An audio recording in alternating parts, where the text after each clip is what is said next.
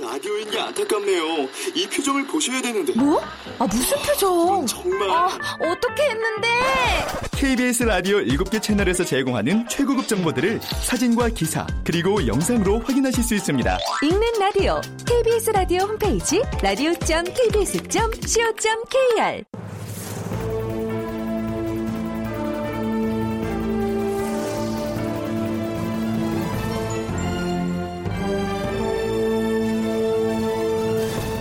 다큐멘터리 역사를 찾아서.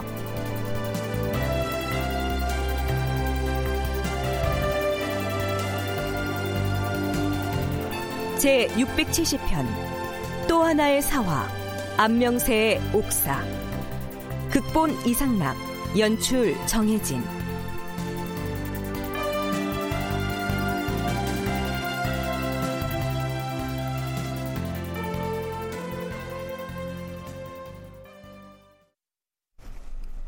여러분 안녕하십니까? 역사를 찾아서의 김석환입니다. 서기로는 1537년에 해당하는 명종 2년 동짓달에 윤원형과 이기 등의 집권 세력은 무정보감의 속편을 편찬하기로 합니다. 을사사화 때문에 흉흉해진 민심을 이 속무정보감을 편찬해 배포해서 안정을 시키자 이런 취지였는데요. 그 준비 절차에서 춘추관에서 보관 중이던 시정기의 일부를 반출하려고 하자 사관들이 일제히 반대하고 나서는 등 잠깐 논란이 있었다. 이 내용을 지난 시간에 소개했습니다. 자, 여기에서 잠깐 논란이 있었다. 이렇게 표현한 것은 윤원형과 이기 등의 권력 실세가 사관의 반대 따위에는 아랑곳하지 않고 사초와 다름없는 이 시정기의 일부를 우격다짐으로 꺼내왔고 사관들은 그들의 서술에 주눅이 들어서 더 이상 항변할 엄두를 내지 못했기 때문이었습니다. 자 이렇게 해서 성종, 연산군, 중종으로 이어지는 기간에 발생했던 반역 사건 또는 외적의 침입 등을 어떻게 평정했는지를 기술하는 속무정보감 편찬 작업이 진행됩니다. 해가 바뀌어서 명종 3년 1월 23일 다음과 같은 인사 조치가 단행됩니다. 윤원영을 이조 판서로 임권을 의정부 좌참찬으로 김광준을 우참찬으로 심연원을 예조 판서로 이세장을 홍문관 전안으로 윤인설을 의정부 검상으로 안축을 사헌부 지평으로 제소하노라. 물론 이 인사 내용 중에서 가장 눈여겨봐야 할 대목은 문정 왕후의 동생이자 명종의 외삼촌인 이 윤원형이 문관 인사를 좌지우지할 권한을 가진 이조 판서 자리에 등극했다는 사실입니다. 이로부터 닷새 뒤의 실록 기록에는 이런 내용이 나타나죠. 명종 3년 1월 28일 실록 찬집청은 또다시 춘추관에서 시정기의 일부를 내왔는데 무정보감을 수찬하는 데 참고하기 위해서였다. 무정보감을 집필하는 관리들이 이제는 거칠 것 없이 춘추관의 서고에서 시정기를 가져와서 들여다봤다는 얘기가 됩니다. 아마 이때 가져다 봤다는 시정기는 유님, 유관, 유인숙 등이 주동한 것으로 되어 있는 이른바 을사년의 반역 사건을 기술한 대목이었겠죠. 자, 그리고 명종 3년 2월 12일 을사년의 시정계 중에서 문제되는 대목을 모두 전하께 고해야겠지요. 을사년뿐만 아니라 병원년의 시정기도 고해야지요. 사관이 잘못 쓴 대목만 고해야 합니다. 잘못 쓴 대목이 어디 한두 군데입니까? 문제는 기사에 달려있는 주석이에요. 사론인이 사평인이 하는 내용이 매우 불순합니다. 아, 맞아요. 그것을 문제 삼아야 해요. 네. 이날 편전에는 영의정 윤인경, 좌의정 이기, 우의정 정순봉, 우찬성 황헌, 이조판서 윤원형, 한성부 판윤 최연, 대사관 진복창 등이 모였다. 좌승지 최세영, 우보승지 정원각도 함께 모였다. 을사년과 병오년의 시정기 몇 군데를 초서에 가지고 와서 입게한 것이다. 앞에서 거명한 사람들 중에서 승지 두 사람을 제외하고는 모두 속 무정보감 찬술의 임무를 부여받은 무정보감 찬집청의 당상관들입니다. 이들이 편전에 모인 목적은 앞에서 밝혔지요. 사화가 일어났던 을사년과 그 이듬해인 병오년의 시정기 기록 중에서 문제가 있다고 판단되는 몇 대목을 초서, 즉 베껴 가지고 임금에게 고하려고 모인 겁니다. 상전함합시오. 자, 속 무정보감 찬집청의 당상관들이 뭐라고 고하는지 들어보시죠. 주상 전하, 신들이 무정보감을 찬집하는 일로 을사년 8월에 시정기를 가져다 찬찬히 상고해 보니 반역 죄인들을 신문하여 작성했던 조사는 대폭 생략하여 기록하지 않은 것이 많았사옵니다. 뿐만 아니라 역적들의 공초 밑에는 상스럽지 못한 말들을 사론이라는 핑계로 많이 적어 놓았으므로 신들은 그것을 보고 경악을 금치 못하여 싸웁니다. 역적의 죄상이 매우 뚜렷한데도 시정기에는 아예 역적이라고 쓰지도 않았사옵니다. 전하, 사필이란 의당 사실대로 바르게 써서 먼 후세에 보여야 하는 것인데도 이 시정기는 모두 사실과 다르게 기록되었으니 이것을 후세에 전할 수는 없사옵니다. 시정기에 그 대목을 쓴 사관을 잡아들여서 추구한 다음에 사실대로 다시 고쳐쓰게 하시옵소서. 그리하게 하시옵소서. 그 밖에도 사실이 아닌 일이 간혹 기록되어 있기는 하나 크게 문제될 일은 아니옵니다. 또한 병원연의 기록을 살펴보니 주상 전하께서 사슴꼬리 요리를 좋아한다는 등의 일을 적어 놓았사온데 사관으로서 임금의 잘못된 점을 기록하는 것이야 타당하지만 사실도 아닌 일을 너무 심하게 기록해 놓았기 때문에 아울러 아려는 것이옵니다. 영의정 윤인경 등 속 무정보감의 당상관들은 을사사화에 관련된 시정기의 내용 중 이런저런 문제점들을 들춰내면서 해당 대목을 쓴 사관을 잡아들여서 추국하자고 왕에게 청하고 있습니다. 허허, 을사년의 역적들이 일으킨 반역의 정상이 참혹하기가 비할 데 없었는데 어찌하여 인심이 안정되지 아니하고 아직까지 시시비비가 분명하지 못하단 말인가? 하물며 역사를 기록하는 사관들마저 역적을 옳게 여기고 조정을 그르게 여기는 이 같은 경악스러운 일을 저질렀으니 이 기록을 어찌 후세에 전해 보일 수 있겠는가? 사정이 이러하니 어찌했으면 좋겠사옵니까? 문제가 되는 시정기를 날짜별로 자세히 구별을 해서 그날 그날 기록한 사관들을 색출하라. 그자들을 대궐 뜰로 끌고 와서 추문을 한 다음 잘못된 부분은 사실대로 개정하여 다시 쓰라. 그 외에 사실이 아닌 기록이 또 나타나면 아울러 고한 다음에 개정해야 할 것이다. 듣고 있던 문정왕후도 참지 못하고 한마디 보탭니다. 왕이 사슴꼬리를 좋아했다는 일을 시정기에 적어 놓았다는데 어찌 이런 일이 있을 수 있겠는가?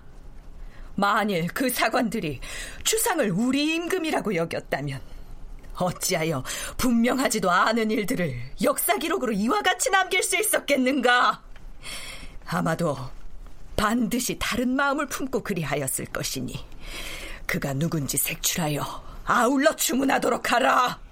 전하, 신이 들은 바에 의하면 시정기 중에서 반역 죄인들의 죄상을 생략해버리고 적지 않거나 혹은 죄인들을 두둔하는 말들을 사관의 논평이라 하여 주석으로 달아놓은 문제의 사관은 안명세인 것으로 알고 있사옵니다. 먼저 이 사람을 잡아다 추구하시옵소서. 그 다음에 다시 날짜별로 조사를 해보면 어느 사관이 무슨 내용을 잘못 기록했는지 알 수가 있을 것이옵니다. 아랜대로 하라. 추국을 할 때에는 모든 재상이 다 나와서 함께 참여하는 것이 옳을 것이다. 하오나 전하, 평상시 대궐 뜰락에서 추국하는 일은 본디 그 전례가 있어서 의정부 삼정승 이외에 다른 사람은 참여하지 못하게 되어 있사옵니다. 신들은 송무정보감 찬집청의 당상관으로서 직접 나와서 추국하라고 하시니 마음이 매우 불편하옵니다. 경들은 모두 무정부감 찬집청의 당상관으로서 그 일의 전말을 자세히 알고 있을 것이니 불편하게 여기지 말고 추국에 참여하는 것이 옳을 것이다. 자, 일은 이렇게 흘러갑니다. 경희대학교 한춘순 교수와 서강대 계승범 교수의 얘기 함께 들어보시죠. 당시 처벌되었던 살인들의 정상을 역적의 정상으로 기록하지 않았어요. 아는 부분도 있고 또 그렇게 중요성을 갖지 않거나 말도 되지 않는다고 생각되는 부분은 아주 누락을 시킵니다. 그 기록해 놓지 않은 부분도 있었어요. 그러니까 이런 부분들은 유사공신인 찬집정 당상들의 입장에서 볼 때는 이건 충분히 놀랄 만한 일인 거예요. 자신들이 한 대로 그대로 다 적혀져 있었어야 되는데 적혀져 있기는 커녕 자신들의 생각을 넣어 놓은 데다가 아, 중죄인들을 빠뜨리고 기록도 해놓지 않은 데다가 동정적인 생각을 써놓은 데다가 그러니까 그들의 입장에서는 충분히 놀랄 만한 일이었지만 사실은 시정기를 읽으려 했던 자신들의 행태가 더 경악을 금치 못하는 일이었는데 말이죠. 그 안명세가 당시에 실제로 그 신문하는 과정을 참관해 보고 느낀 감정을 주관적인 평으로 남길 때에는 정말 진정한 마음으로 남겼겠죠. 왜냐하면 누구에게 보여주기 위해 한 것도 아니고 어차피 내가 지금 쓴 일종의 이것도 사초라고 할 수 있는데 이것이 나중에 공개되는 것은 언제에서 가능하냐. 이건 내 집에 계속 보관하고 있다가 나중에 이제 명종이 죽고 어느 왕이 죽여할지 모르지만 명종실록을 편수한다고 할 때 사초를 내시오라고 할 때 그때 비로소 공개되는 것이죠. 그러니까 이 기록을 남길 당시에는 자기 신변의 위험 별로 부담 없이 속무정 보감을 찍을 줄 어떻게 알았겠어요. 그러니까 그냥 관례대로 뭐 순수한지 아닌지는 모르지만 사건의 본분이 그거니까 관례대로 남겨놓은 곳이라고 볼 수 있죠. 이렇게 해서 결국 안명세가 속무정보감을 찬집하던 이 시기의 조선 조정에 문제 인물로 등장하게 됩니다.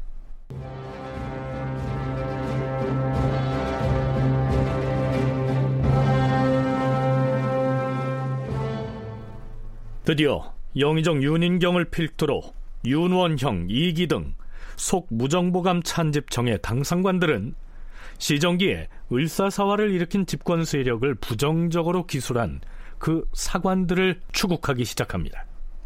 문제의 사관들을 신문하기 위한 추관들이 사람을 시켜서 시정기 중에서 을사년 8월 보름 전후의 것 3권, 9월 보름 전후의 것 2권, 병원형 9월 보름 전의 것 한 권을 가져오게 하였다. 주관들이 근정전 동쪽 옛 서현청에 모여서 병원년 9월의 시정기를 가지고 당시에 사관으로 복무했던 사람들에게 보이면서 추궁하였다. 너희들이 당시의 사관으로서 이 시정기를 집필했으니 함께 일했던 사관들의 필적을 훤히 알고 있으렸다. 여기 이 대목은 누가 집필했는지 바른 대로 고하라. 어느 대목을 말씀하시는 것이옵니까? 주상 전하께서 사슴꼬리 고기를 좋아했다느니 노루고기를 싫어했다느니 하는 이 대목 말이다. 나는 안 썼는데. 누가 썼다? 아, 잠깐, 잠깐, 이거 눈에 익은 필적인데, 이거. 혹시 어, 자네가 쓴 것인가? 아이, 무슨 소리야? 아, 아, 생각이 났습니다. 글씨의 자획을 살펴보건대 아마 손홍적의 필적 같습니다. 하지만 꼭 그의 필적인지 확실히는 모르겠습니다. 음, 그렇다면 이 날짜에 해당하는 승정원 일기를 가져와 보라. 예, 영상대감. 추관이 사관을 시켜 승정원 일기 중 병오년 9월 보름 전의 것 한 권, 을사년 8월 보름 뒤의 것 한 권, 9월 보름 전의 것 한 권을 가져왔다. 그러나 아무리 살펴보아도 사슴꼬리에 관한 일은 기록돼 있지 않았다. 그러자 당시 사관이 썼던 방상일기를 가져다 상고해 보니 손홍적이 쓴 것이 틀림없었다. 방상일기의 방은 안방, 건넌방 할 때 그 방자입니다. 사관이 임금이 있는 방에 들어가서 보고 들은 사항을 일기의 형식으로 작성한 것을 일컫죠. 사슴꼬리에 관련된 내용을 시정기에 쓴 자가 손홍적으로 밝혀졌다. 당장 그 자를 잡아오라.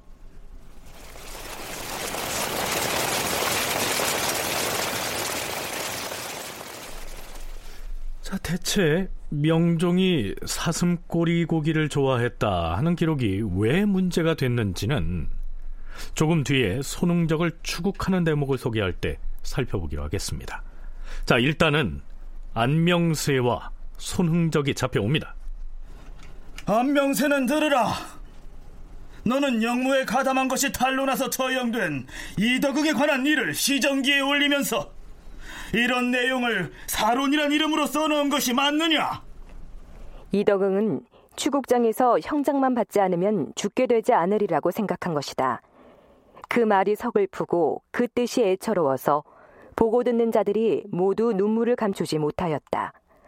이덕응의 공사가 작성되자 추관들 대부분은 그에게 더 이상 형신을 가하지 않으려고 하였으나 이기와 허자가 억지로 우겨서 형신을 하도록 했다. 앞에서 언급한 공사는 요즘으로 치면 진술조서에 해당합니다. 무엇보다 이 시정기의 사평에서 이덕응에게 무리하게 형신을 가하자고 고집한 추국관이 이기와 허자였다. 이렇게 적은 대목이 두 당사자의 비위를 거슬렸겠죠. 너는 이덕응을 언제부터 알았느냐? 아니, 역적 유님과는 어떤 관계였는지부터 구하라! 그때 제 나이가 27세였사옵니다. 영모 사건이 일어나던 해인 을사년 8월에 한림에 제수되었으니 벼슬길에 나선 지 겨우 10개월 만에 청요직에 발탁되어서 사관이 된 것이옵니다. 그 이전에 단 한 번도 유님의 얼굴을 보지 못하고 지내오다가 을사년 4월에서 5월 사이에 모화관에서 중국에 보낼 표문을 작성할 때 처음으로 그를 바라보았을 뿐이옵니다. 그러면은 이덕응과도 교유가 없었다는 말이냐? 이덕응은 장이동에서 나서 자랐고 소신은 명예방에서 나고 자랐기에 남과 북으로 거리가 서로 동떨어져서 이덕응의 문명만을 들었을 뿐이고 얼굴은 일찍이 서로 알지 못했사옵니다.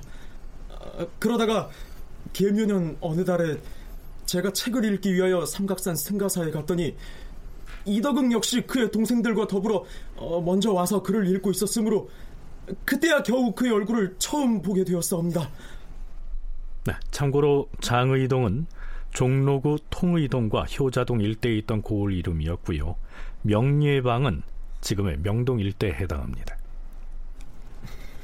시정기에 올린 이덕응의 공사에 네 놈이 이덕응이 형장만을 면하려고 했다라고 적은 것은 이덕응은 죄가 없는데 형장을 우선 면하려고 거짓 자백을 했다 이런 뜻으로 적은 것이렸다. 그렇지 않사옵니다. 다만 어, 그가 형장을 면하려고 한 태도를 풍자하고 기롱한 말일 뿐이옵니다. 그러면 보는 이들이 눈물을 흘렸다고 적은 것은 무슨 의도였느냐? 그가 저지른 죄악이야 비록 가증스럽지만 그가 한 말은 실로 비참하고 애절하여서 곁에서 보고 들은 자들은 비록 관계가 없는 사람이라도 매우 슬퍼하는 자가 많았사옵고 이덕응이 승정원의 주소로 있을 때 그가 데리고 있던 사령들은 모두가 실제로 눈물을 흘렸사옵니다. 이것은 소신이 직접 목도한 일이기 때문에 사실대로 기록한 것이지 다른 뜻은 없사옵니다. 그러면 이기와 허자가 우겨서 억지로 형신을 가한 것으로 적은 의도는 무엇이냐? 그때 다른 추관들을 살펴보니 서로 돌아보며 아무 말이 없어서 그 기색이 더 이상 형장을 하지 않으려 하는 것처럼 보였으나 두 사람만이 형장을 하지 않아서는 안 된다고 말하였으므로 억지로 형장을 가하도록 했다 이렇게 사실대로 쓴 것이옵니다. 너는 사관으로서 다른 죄인들이 토설한 공초의 내용은 그 죄상을 생략해버리고 기록하지도 않았으면서 어찌하여 이덕응의 조사만을 이처럼 상세히 기록하였느냐? 이덕응의 초사를 상세하게 기록할 수 있었던 것은 이덕응이 형장에서 추국을 당할 때 소리를 크게 질렀기 때문에 소신이 그의 말을 잘 들을 수 있었사옵니다. 그래서 자세하게 기록하였던 것이옵니다. 추관과 안명세가 주고받은 문답을 들어보면 참 별것 아닌 걸 가지고 시비거리로 삼고 있구나. 이런 생각이 들지 않습니까? 그런데요. 당시 집권 세력인 문정왕후나 윤원영 등이 꾸민 반역 사건에 대해서 집권자들의 정곡을 찌르는 내용이 이제부터 등장합니다. 유님 등의 영모 사건을 논할 때 임금은 끝내 한마디의 말도 하지 않았고 대비는 유님 등의 죄가 깊고도 무거워서 죄주지 않을 수 없다는 말만 반복하였다. 이때 홍원필 등 일부 대신들은 서로 다투어서 유님, 유관, 유인숙 등의 죄를 고함으로써 화를 면하고 임금의 총애를 굳히려고 하였다. 서로 한마디라도 더 하려고 염려하여 이 사람 말이 끝나기도 전에 저 사람이 벌써 말을 시작하곤 하여 어눌한 사람은 말 잘하는 사람에게 자주 말차례를 빼앗기었다. 유님 등 3인을 반역 죄인으로 몰아가는 현장에서 거기에 참여한 사람들의 처신을 날카롭게 비판하고 있는 대목입니다. 자, 시정기의 이 내용을 좀 더 거칠게 해석해 보죠. 어린 임금은 입담은 허수아비요.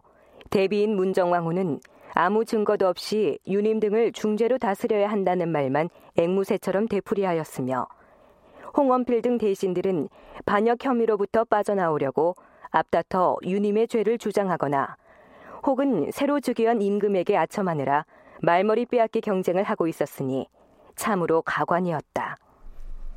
시정기 기사의 행간에서 안명세가 이렇게 조롱하고 있는 것으로 읽히지 않습니까? 물론 안명세 본인도 자신이 쓴 그 시정기가 속 무정보감을 편찬한다는 명목하에 이처럼 공개가 돼서 자신이 추국장에 불려 나올 거라고는 꿈에도 생각하지 못했겠죠. 누가 됐든지 그건 열람할 수가 없기 때문에 자신의 생각을 가감없이 썼으니까 그러니까 본심이 드러날 수밖에 없는 것이죠. 그래서 자신이 알고 있는 사실에 입각해서 관련된 인물을 평했고 불필요하다고 여긴 사림들의 정황은 아예 기록하지도 않았고요. 이현적과 권벌을 굉장히 높이 평가하고 있어요. 또 사화의 이만은 명종과 문종왕후의 태도를 극명하게 대비시켜 놓고요. 이덕응이 살기 위해서 그 거짓 자백을 하는 그 공초 내용을 안타까운 그 시선으로 기록해 놓기도 했어요. 이런 걸로 볼 때 주관이 뚜렷하고 전국을 판단하는 예리하고 비판 의식이 뚜렷한 전형적인 사관으로서 볼 수가 있는데요. 안명세의 해명은 이렇게 이어집니다. 그날 전하께서 한마디의 말도 하지 않았다는 것과 대왕 대비가 같은 말만 되풀이한 것 그리고 재상들이 앞다투어 그렇게 말한 것은 모두 사실대로 기록한 것이옵니다. 그런데 아무래도 분위기가 심상치 않다고 여겼는지 안명세도 이렇게 해명을 합니다. 본래 사관이란 사실만을 기록하는 것이 아니라 사관 본인의 의견과 주장을 논평으로 부연할 수 있음을 상기하여 그렇게 기록한 것인데 지금에 와서 생각해보니 과연 경악스러운 바가 있어옵니다. 자, 추관으로 앉아 있는 대신들은 안명세의 이런 해명을 어떻게 받아들였을까요?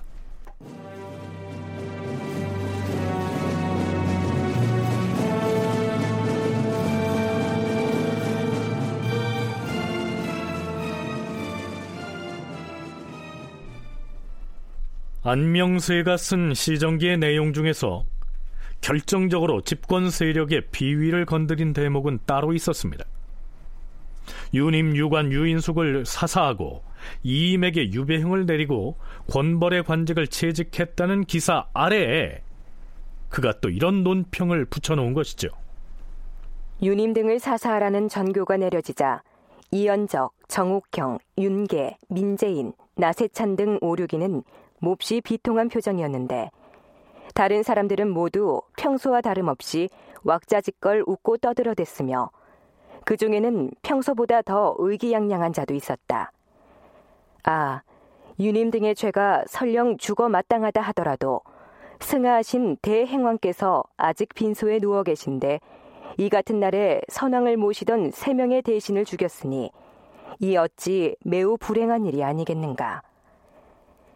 옛사람은 죄인을 보고서도 불쌍히 여겨 울었고 또한 예로부터 죄인을 적발한 것을 두고 기뻐하지 말라는 말도 있지 않은가. 의당 이와 같이 해서는 아니 될 일이다. 어허! 정령 니 놈이 사평을 빌미 삼아서 시정기다 이따의 필사를 짓거려 놨겠다!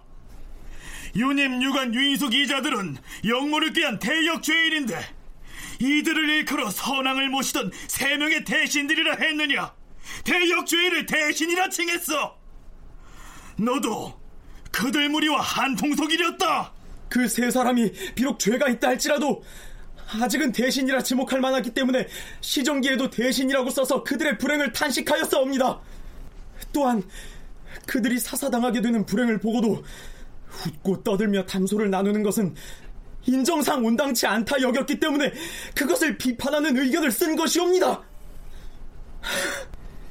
신이 어리석고 망령되어서 그렇게 쓴 것일 뿐 특별히 다른 뜻은 없었사옵니다. 신은 유님의 일파가 아니옵니다.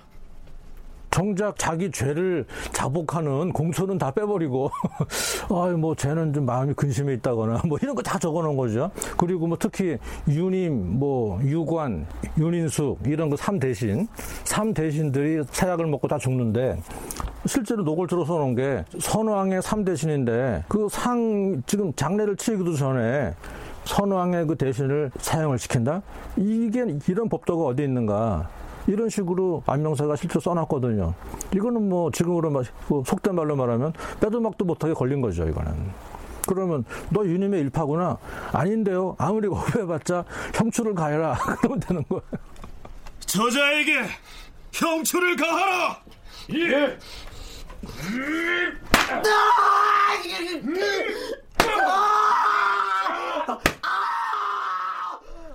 안명세는 이 외에도 그 자신이 쓴 시정기의 여러 기사와 사론들에 대해서 그 배경과 목적을 낱낱이 추궁당합니다. 추관이 그에게 마지막으로 묻는 질문은 이런 내용입니다. 을사년 8월 23일에 백인거리 대왕 대비가 밀지를 내린 것을 비판하는 상언을 하기 위해 아침 일찍 집을 나설 때 그의 어미와 아내가 경악을 하면서 그를 붙잡고 말렸다 운운하는 주석을 달았던데 그것을 네가 직접 보고 적은 것이더냐? 아니옵니다. 그 대목은 신이 쓴 것이 아니옵니다. 그러면 어느 사관의 글씨라는 것이냐? 필적을 보아하니 아마도 조박이 기록한 것인 듯하옵니다. 그래. 당장 가서 조박을 잡아오라.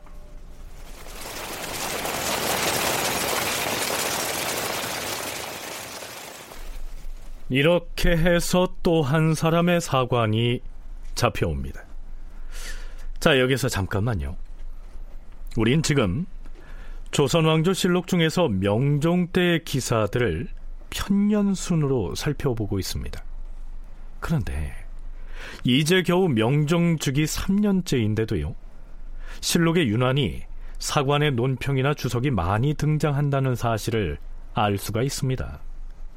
언제 어떤 일이 있었다 이렇게 사실만 기록하고 있는 게 아니고 사관이 별도로 주석을 달아서 그 배경을 보충 설명하거나 혹은 사신왈 또는 사신 논왈로 시작하는 논평을 달아놓은 대목이 매우 자주 나타납니다. 특히 을사사와의 전개 과정을 기술한 대목에서는 집권 세력을 비판하는 사론이 유난히도 많습니다. 지금 이 안명세도 바로 자신이 덧붙인 사론 혹은 주석 때문에 고초를 당하고 있는 것이고요. 그렇다면 명종실록에 나타난 그 모든 사관의 논평들은 명종 제위 당시의 사관들이 사초나 시정기에 써놓은 것들일까요? 계승범 교수의 설명 들어보시죠. 왜냐 명종실록이라는 게 선조 때 편찬하는 거니까 선조 때는 이미 뭐 흔히 사림이 권력을 잡았다 이런 말이 나올 때이기 때문에 그러니까 거기서도 정말 사초에서 나온 것인지 아니면 선조 때 이미 이제 실록청에서 쓰는 그 사관이 논하는 것인지도 한번 자세히 구분해서 볼 필요가 있어요.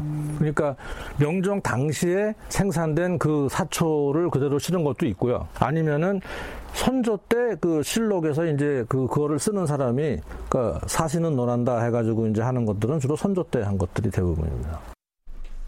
자 이게 무슨 얘기냐면요. 명종이 사망하고 선조가 즉위한 뒤에 실록청을 열어서 명종실록의 수찬 작업에 들어갔을 거 아닙니까? 그때 춘추관에 보관돼 있던 시정기 또 사관들이 각각 자기 집에 보관하고 있던 사초들을 모두 실록청에 제출했겠지요. 실록의 기본 자료가 되는 그 시정기와 사초에 그것을 작성했던 사관들의 논평이 이미 달려있기도 했지만 그것들을 수합해서 명종실록을 집필하는 선조때의 사관들이 사안마다 새롭게 사평을 붙이기도 했다 하는 얘기입니다. 특히 선조 때에는 사림 세력이 조정 권력을 잡았기 때문에 문정왕후 혹은 윤원영, 이기 등의 훈구 세력 등을 격렬하게 비난하는 내용의 사평을 많이 달았을 것이다. 이러한 분석인 것이죠.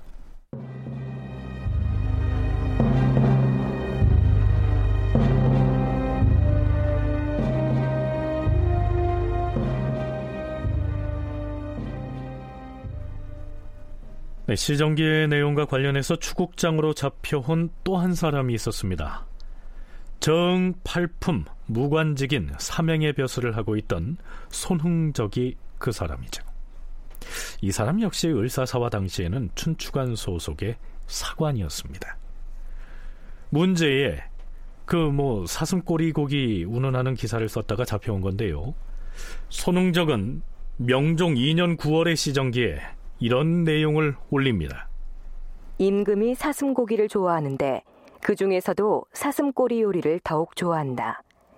먼 지방에서 그것을 진상하였는데 생록, 즉 산사슴을 구하지 못하면 노루를 대신 잡아서 바치는 경우가 있었다. 그러면 임금이 내관에게 말했다.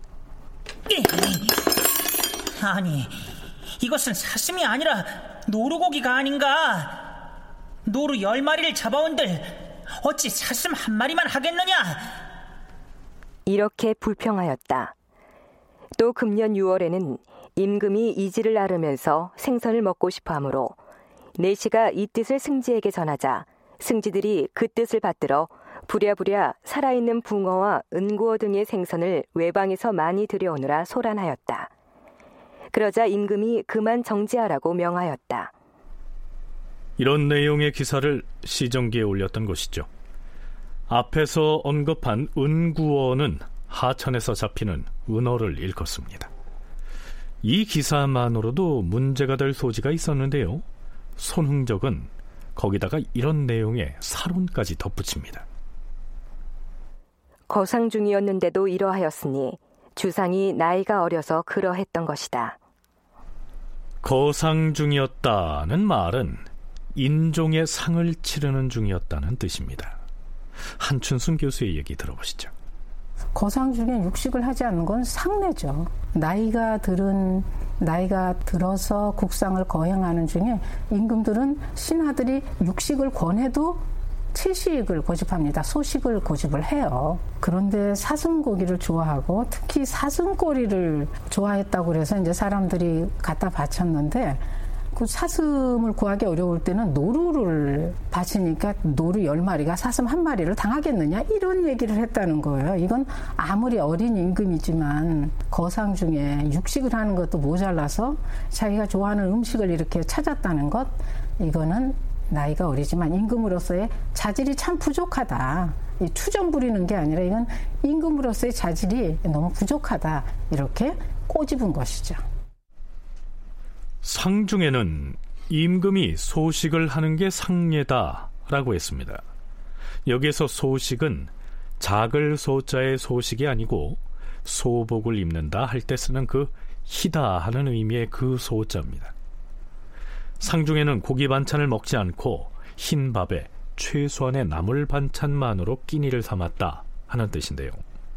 마땅히 그러해야 할 임금이 사슴꼬리 고기며 신선한 은어를 먹겠다고 투정을 부렸다. 이렇게 적어 놨으니까요. 명종을 향해서 국왕의 자격이 없는 철부지다. 이렇게 비꼰 것이나 마찬가지였지요. 하지만 없는 얘기를 지어서 쓰지는 않았겠지요. 계승범 교수의 얘기입니다. 당시 공안 정국 분위기랑 관련시켜 보면 사실 요거는 뭐 팩트를 그대로 쓴 것 같아요. 근데 사실 그 팩트를 안 남겼으면 되는데 남길 때는 뭔가 약간 그 행간을 읽을 자는 읽어라 이런 마음으로 약간 좀 비꼬는 지적하는 그런 것이 담겨 있는 거는 같아요. 특히 지금 아직 상이 끝나지도 않았는데 어린 왕이 암만 어리다고 해도 12세, 13세인데 충분히 알 나이인데 그 사슴 꼬리 먹겠다고 투정 부리고 그런 거를 비난하는데 왕조 국가에서 지금 이 얘기는 왕에 대한 간접적인 비판이거든요. 그러면 이게 결국은 누구에 대한 비판이겠어요? 그 생모이자 대비인 문정왕후에 대한 이거는 비판이 되는 거죠. 그렇다면 추국장에 잡혀온 손흥적은 과연 뭐라고 변명을 할까요? 네 놈이 정령 주상전하가 나이가 어려서 하고 운운하는 문장을 시정기에 올린 것이 틀림없느냐? 아, 예, 그런 말을 시정기에 쓴 적은 있어오나 네 놈이 감히 주상전하를 능멸하려 하는 것이냐? 능상의 죄가 얼마나 무서운 줄 모르느냐? 아, 저 신이 주상께서 상중인데 나이가 어려서 그런 것이다 라고 쓰게 된 연유를 사실대로 고하겠사옵니다. 지난 병원년 6월경에 전하를 모시는 내시부의 내관이 승정원의 승지들에게 한 말을 들었사옵니다. 내관이 뭐라 말했다는 것이냐? 그 내관이 승지들에게 이렇게 말했사옵니다. 주상께서 근래 옥체가 미령하시어 통수라를 드시려 하지 않아 걱정입니다. 아하, 그런가. 아, 그래도 즐겨 드시는 게 있을 것 아닌가. 아, 예. 어, 막 잡은 붕어나 은과 같은 생선이 있으면 혹수라를 드시긴 합니다. 그러면 외방의 수정에게 명해서 붕어나 은고를 구해 올리게 해야 하지 않겠는가? 아, 사슴고기를 좋아하신다고 하지 않았는가? 그 사슴꼬리 요리를 좋아하시는데 막 잡은 사슴꼬리를 구하기가 여간 어려워야 말이죠. 그래서 노루고기를 대신 올렸더니 전하께서 말씀하시기를 아니, 전하께서 뭘 하셨는데? 산노루 열 마리가 어찌 산사슴 한 마리를 당해낼 수 있겠느냐 이렇게 말씀하시니 어전 내관이 그런 말을 할 때 그것을 들었던 승정원의 승지연은 누구였느냐? 잘 기억하지 못하겠사옵니다. 이놈이 기어코 사슴꼬리 이야기를 시정기에 올렸던 것은 딴 생각이 있어서가 아니었느냐? 아, 아니옵니다. 소신의 어리석은 생각으로는 사관은 아무리 사사로이 듣고 본 일일지라도 의당 역사에 기록해야 하는 법이라 판단했고 또한 이 일은 대전의 내시가 공공연하게 승정원에 전해준 말인데 아, 이것을 듣고도 기록하지 않는 것은 오히려 잘못이라고 여겼기 때문에 기록한 것이옵니다. 하면 그 밑에 주상 전하를 일컬어서 나이가 어려서 하고 운운한 저희는 무엇이었느냐? 아, 이제 그 밑에다 그러한 주석을 단 의도는 그 후세 사람들로 하여금 주상께서 나이가 어리고 옥체가 미령하여서 부득불 그럴 수밖에 없었다는 사실을 알게 하고자 한 것뿐이옵니다. 아, 맹세코 이것은 임금의 허물을 감히 드러내려고 해서가 아니오라 다만 들은 말을 그대로 기록한 것이옵니다. 아, 저자가 당시 승지의 이름을 댈 때까지 그리고 전하를 능멸한 저희가 무엇인지를 사실대로 토설할 때까지 주리를 틀라. 예.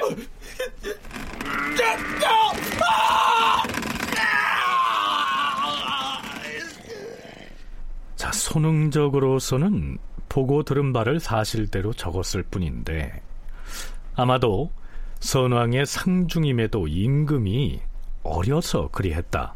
뭐 이런 내용을 주석으로 덧붙였던 것이 화근이 됐던 것 같지요. 하지만 자신이 쓴 시정기의 그 내용이 당사자인 명종 제위 시기에 공개돼서 문제가 될 줄은 그 자신은 꿈에도 몰랐겠지요. 손흥적의 공초를 보고받은 명종은 이렇게 명합니다. 대전 내관 노윤천을 당장 잡아다 국문하라. 그리고 손홍적은 당시의 사관으로서 승정원에서 오간 대화를 다 들었다 했는데 어찌하여 그 승지의 이름을 모른단 말인가? 숨기고 있는 듯하니 철저히 추국하여 밝혀내도록 하라. 다시 형신 추국이 시작됐습니다. 결국 손흥적으로부터 얻어낸 대답은 이렇습니다. 그때 승진은 아마도 이모신과 김익수였던 것 같사옵니다. 날짜를 기억할 수는 없으나 6월 어느 날 노현천이 승지들이 있는 곳에 와서 이 사실을 말하였고 신도 그 사실을 들어 알았기 때문에 9월의 시정기를 수찬할 때 이를 추록한 것이옵니다. 자세한 내용은 대전 내관 노윤찬에게 물어보시옵소서.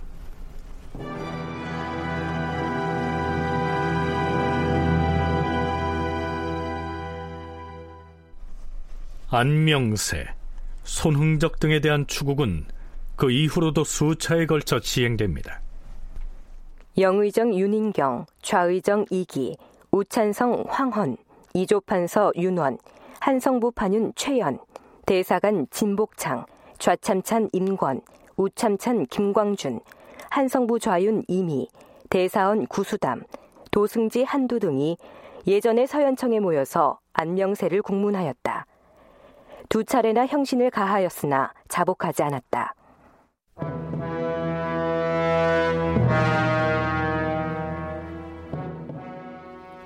손홍적은 곤장 30을 쳤으나 전에 했던 것과 조금도 다를 것 없이 진술하였다. 다만 대전 내관 노윤천의 말만 듣고서 자신이 주석을 달아서 부연한 것은 글을 잘못 썼을 뿐이요 별다른 뜻은 없었다고 하였다.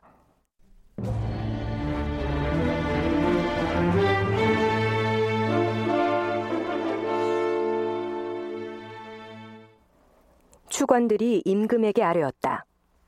전하, 안명세는 아무리 형추를 하여도 낱낱이 사실을 자복하지 않으니 더 혹독하게 형추하도록 하시옵소서. 손홍적은 사람됨이 용렬하며 버러지 같은 위인으로서 그저 잘못 썼을 뿐이요 별다른 뜻은 없었다고 되풀이 말하고 있으니 비록 완전한 승복은 아니지만 대개는 이미 승복을 한 것이옵니다. 하지만 그가 시정기에 쓴 것은 헛말을 지어 만든 것은 아니옵니다. 어떻게 처리해야 하겠사옵니까? 안명세는 형신 추국을 계속하라. 선홍적으로 말하자면 후세에 전할 중대한 역사 기록을 의당 바르게 기록했어야 할 것인데 주석으로 헛말을 부연하였으니 의당 남김없이 자복할 때까지 형출을 해야 마땅하다. 그러나 대신들이 이미 대부분 자복하였으니 더 이상 형추할 수는 없다라고 하니 이미 자복한 내용만으로 그에게 내릴 형벌을 조율하는 것이 옳다. 그리하라.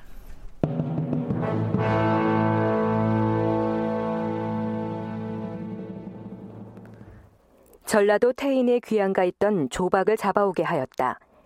추국관 이기 등이 서현청에 모여 을사년 8월의 시정기 중에서 백인걸에 관한 대목을 내보이면서 물었다. 자, 이 글씨를 똑똑히 보아라. 이것은 누가 기록한 것인가? 어, 어, 신이 기록한 것이 아니옵니다. 그러자 이기는 즉시 사관을 시켜 춘추관에서 그달의 승정원 일기를 가져다 보이자 조박이 즉시 승복하였다. 너는 역적 백인거를 칭송하려는 의도를 가지고서 백인걸의 어미며 아내 이야기를 내 마음대로 시정기에 기술하였음이 틀림없으렸다. 그것이 아니옵니다. 뭐라? 자, 여기를 보아라.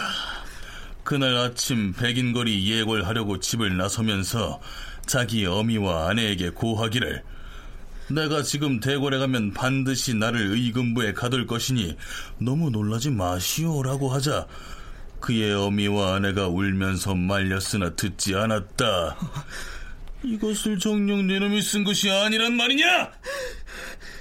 신이 쓴 것이 맞사옵니다. 사실을 기록할 때 그 밑에 주석을 다는 관례가 있었기 때문에 신이 그때 마침 들은 바가 있어 기록을 한 것이옵니다. 들은 바가 있어서 적었다? 내 놈에게 그 말을 해준 사람이 누구냐? 이미 세월이 오래돼서 기억하지 못하겠사옵니다. 신이 아무리 어리석다 하지만 여러 재상들이 백인걸의 광망한 성품에 대해 논의하는 것을 모두 들어서 알고 있었는데 오직 그를 칭찬할 리가 있겠사옵니까? 조박 저자가 거짓을 말하고 있으니 바른 말을 조선할 때까지 장을 치라. 네.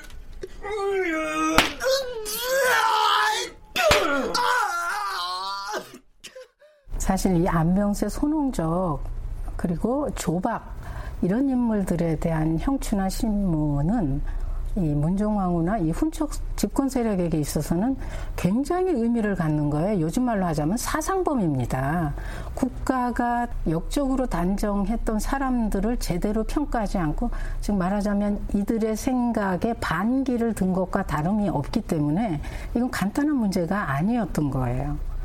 그래서 그리고 이들이 평소에 이렇게 했다면 죽음으로까지 사사까지 당하지 않을 수 있었지만 이게 을사사화의 여파, 을사사화의 정당성에 대한 기록이기 때문에 좀 더 예민하게 민감하게 반응할 수밖에 없었고요. 즉 일사사화에 대한 정당성을 확보하기 위한 역사 편찬 과정 중에 발생했기 때문에 이건 사화라고 할 수가 있습니다. 네, 이 기사 말미에 사관의 논평이 첨부되어 있는데요. 물론 이 사로는 명종실록의 수찬을 담당했던 선조 때의 사관이 붙였겠죠. 흉악한 간신 이기 등이 흉특한 마음을 제멋대로 부려서 못하는 짓이 없었다. 혹 시정기에 자기 이름을 거론했을까 염려하여서 기필코 사관의 기록을 보려고 했던 것이다. 안명세 등은 그때의 사관으로서 모두 혹독한 추국을 당했으니 그 화가 매우 참혹하였다. 그러면 결국 이들은 어떻게 됐을까요? 사관이란 의당 임금과 관계되는 일을 바르게 써서 후세에 보여야 한다. 그럼에도 손홍적은 시정기의 기사에 헛된 말을 부연하였으니 의당 대죄로 다스려서 다른 사람을 경계해야 할 것이다. 그러나 추국을 담당했던 대신이 신진 관료로서 사리를 잘 몰라서 그렇게 기록한 것이다. 라고 하니 그 죄를 감하여 오회 제서율로서 형량을 조율하라. 오회 제서율이란 신하가 잘못해서 제서를 훼손한 데 대한 형률을 일컫습니다. 요즘으로 치면 공문서 훼손인데요. 임금의 명령을 사람들에게 알리기 위해서 작성한 문서를 고의로 훼손했을 때 적용하는 옛 중국의 율법을 말합니다. 다른 말로는 기회제서율이라고도 합니다. 물론 손흥적으로서는 임금의 문서를 훼손한 적이 없고요. 사관으로서 사실관계를 적은 사초에다가 임금이 어린 탓으로 이렇게 시작되는 논평을 달았다가 당한 경우이기 때문에 억울하기 짝이 없었겠죠. 손홍적을 정주에 유배하라. 결국에 손흥적은 평안도 정주로 귀양을 갑니다. 자, 이제 안명세 얘기를 할 차례입니다. 윤원형이나 이기 등 집권 세력은 손흥적에 비해서는 안명세를 훨씬 더 중재인으로 여기고 있었죠. 어찌됐든 안명세는 목숨을 부지하기가 어려운 지경에 처했습니다. 사정이 이렇게 급박하게 돌아가자 안명세의 장인인 이윤우가 구명을 위해서 나섰는데요. 그는 일찍부터 정권의 실세인 이기 정순붕 등과 서로 조금 알고 지냈던 터라 일단은 이기의 집으로 달려갑니다.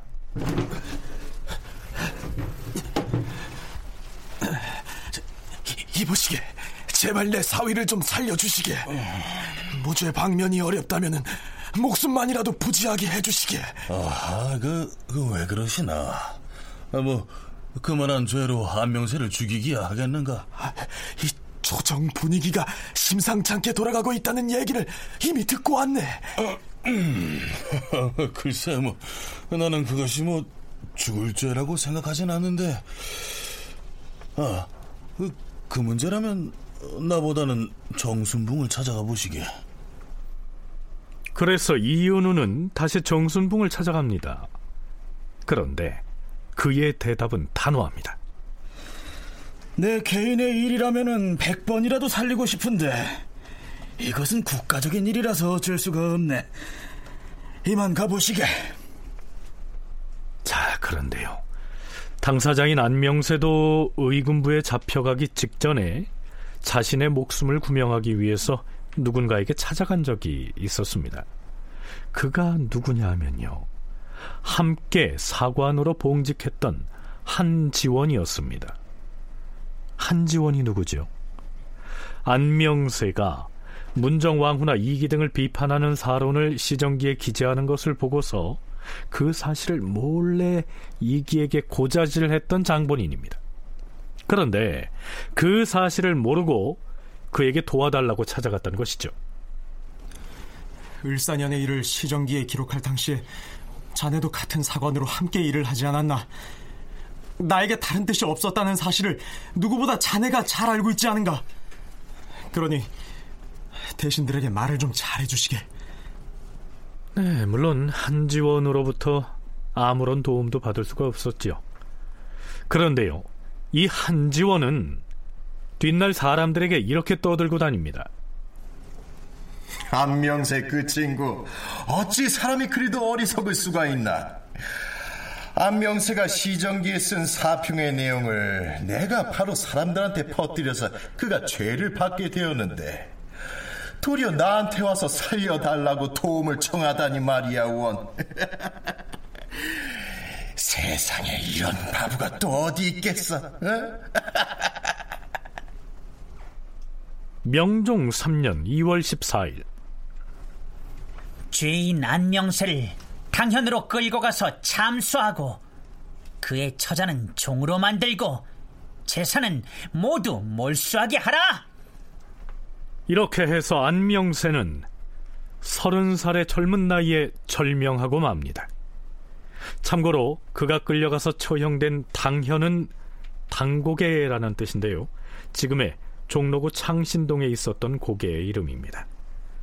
인조 때의 문신 박동양이 쓴 기재잡기라는 문집에는 이런 내용이 올라 있습니다. 안명세가 처형되는 시각에 앞서 그의 친구인 안자유가 형장에 찾아와서 그에게 술 한 잔을 마시게 했다. 안명세는 고맙네, 친구. 잘 있게. 그리고 아들들에게는 이렇게 말했다. 부디 너희들은 과거 시험을 보지 말거라. 아니, 자식들에게 글자를 가르치지 말도록 하라. 그리하여 안명세의 자식들은 모두 일자무식이었다. 네, 실제로 그의 후손들이 글자를 배우지 않아서 일자 무식이었는지는 알 길이 없습니다. 하지만 그보다는 그가 사관으로서 사초에 직피를 했다가 화를 입었다는 사실을 드러내기 위해서 그러한 일화를 일부러 올린 것이 아닌가 이렇게 생각됩니다. 그의 이야기를 명종실록에 실었던 훗날의 사관은 안명세를 위해서 이렇게 논평을 올리고 있습니다. 안명세는 단정한 사람이다.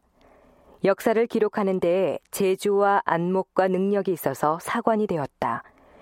을사년의 일을 당하여 사실에 의거해서 바르게 기록하고 자신의 의견을 첨가하여 춘추필법의 뜻을 밝혔다.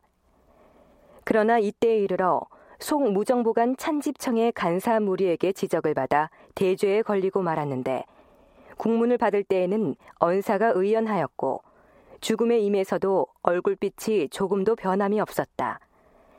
직피를 쓴 것이 그의 몸을 죽이는 매개가 되었으니 참으로 가슴 아픈 일이다.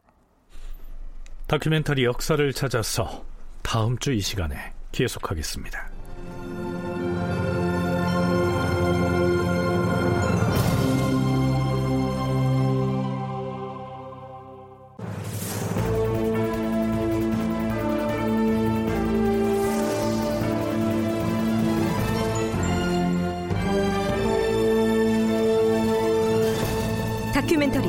역사를 찾아서 제 670편 또 하나의 사화 안명세의 옥사 이상락 극본 정혜진 연출로 보내드렸습니다.